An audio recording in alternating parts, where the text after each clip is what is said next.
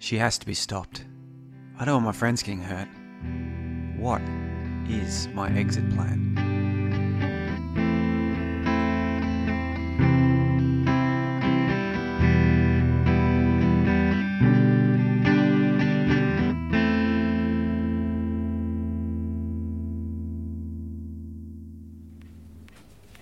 I'm hiding in a clothes store across from the bar. It's called the Brittle Monkey. I've no idea why, but I like the name.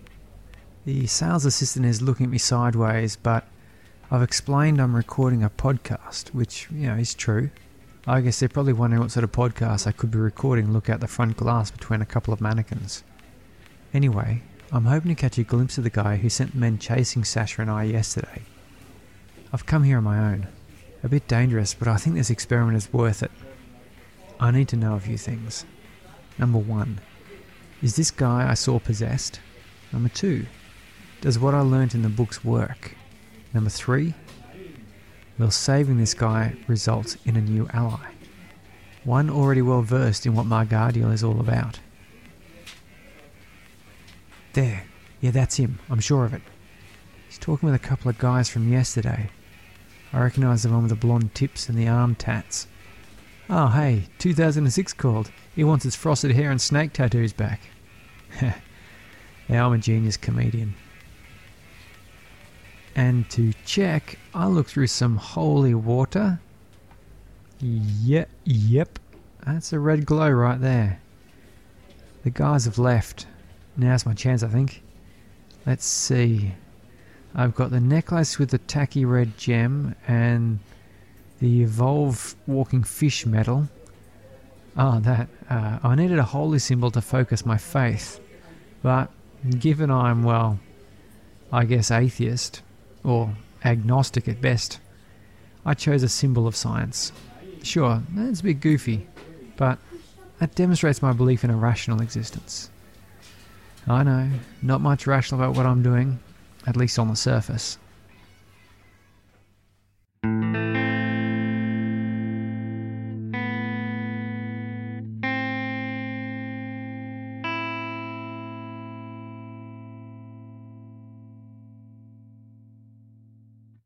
Well, that didn't work.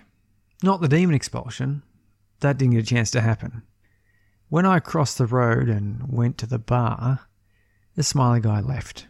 I followed out the back and down an alley. Dumb, I know. But he got in a car and drove off. I thought about watching the bar again. Seems to be a place he meets people, but that could be days away. But I'm not without resources. I've got my books, and in particular, I've got the grimoire. Grimoire. I've largely only ever done social priming magic, except for that one attempt at binding but there's more stuff in there. I've got a tracking spell of sorts. I had to rush back to the last place I saw him standing, stand in the same spot, and hold an image of him in my mind, while I made a couple of odd tick like movements and say his true name. His true name was a bit tricky to get, but after asking around and applying a little of the social priming magic, I got a name his birth name, not a nickname. It makes me think I should use a pseudonym. I'll certainly omit my name from these journals. No need to make things easy. I've got his address, and I'm off there now. I'll stake it out and just wait for him to come home to sleep.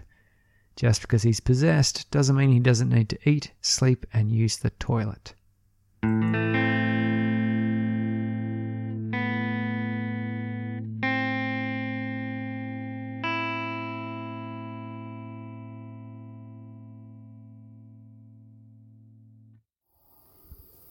I've been waiting out here for hours. At first I was all cat-like and alert, but then it got boring, so I started listening to podcasts. But things just got interesting. Not in the podcasts, in the real world.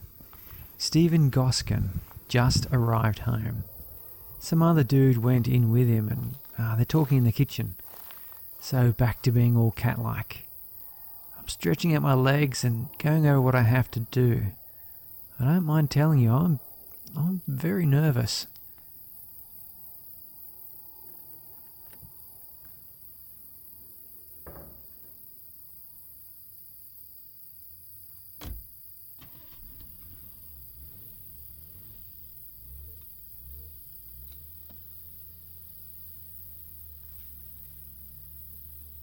Ah, okay, the visitor is gone and Steve is heading to his room. I wonder if he sleeps naked. I guess I'll find out soon. I'll wait until he falls asleep.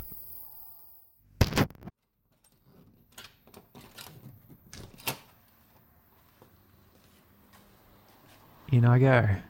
He's been in bed for about half an hour now. I've looked in his bedroom window and he, well, he looks asleep.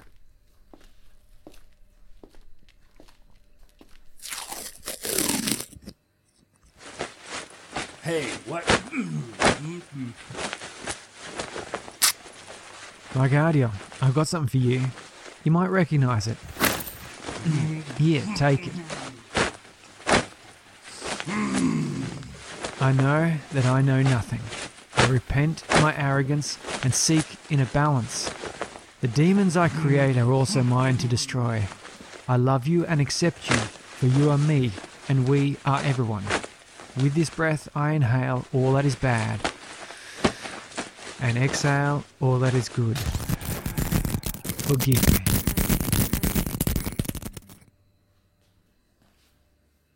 Did that work?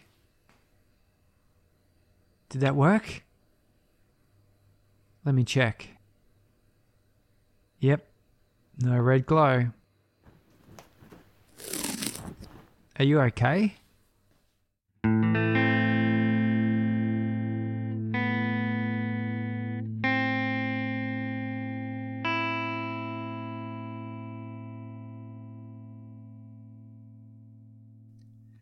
He was okay. He was also very upset.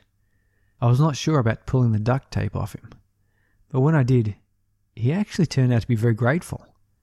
He'd been possessed for several years. We sat, had a beer, and he just dumped his life on me. I think he was a bit of a scumbag, but nothing worse than just being an annoying dick who would occasionally sell some drugs and nick stuff. But as he tells it, there was one night where he was particularly maggoted in the company of a new mate.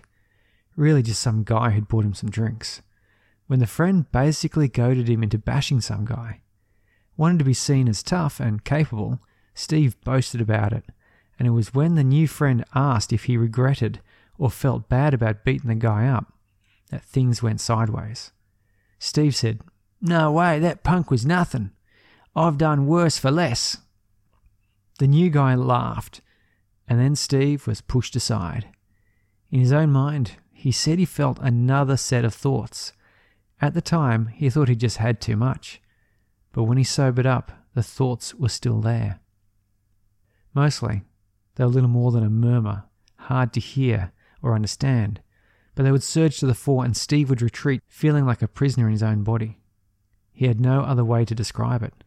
He said it was like he was watching the Steve show on TV. The poor guy had been sober since.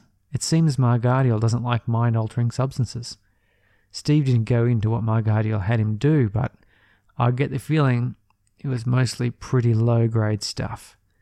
But there was a couple of rather more serious incidents that I probably don't want to know about. So Steve apologized and thanked me. For what it's worth, I've got a new ally, and I learnt what I needed about Margardiel. The red crystal in this cheap looking necklace now has two parts of Margardiel in it. I've no idea how many parts there are. I realize this method of defeating Margardiel is too slow and too dangerous. I found a few bits in the new Big Book of Angels and Demons that seem useful, and I'm going over my old books too. I'm sure there's something there will make this easier. She has to be stopped. I don't want my friends getting hurt. What is my exit plan?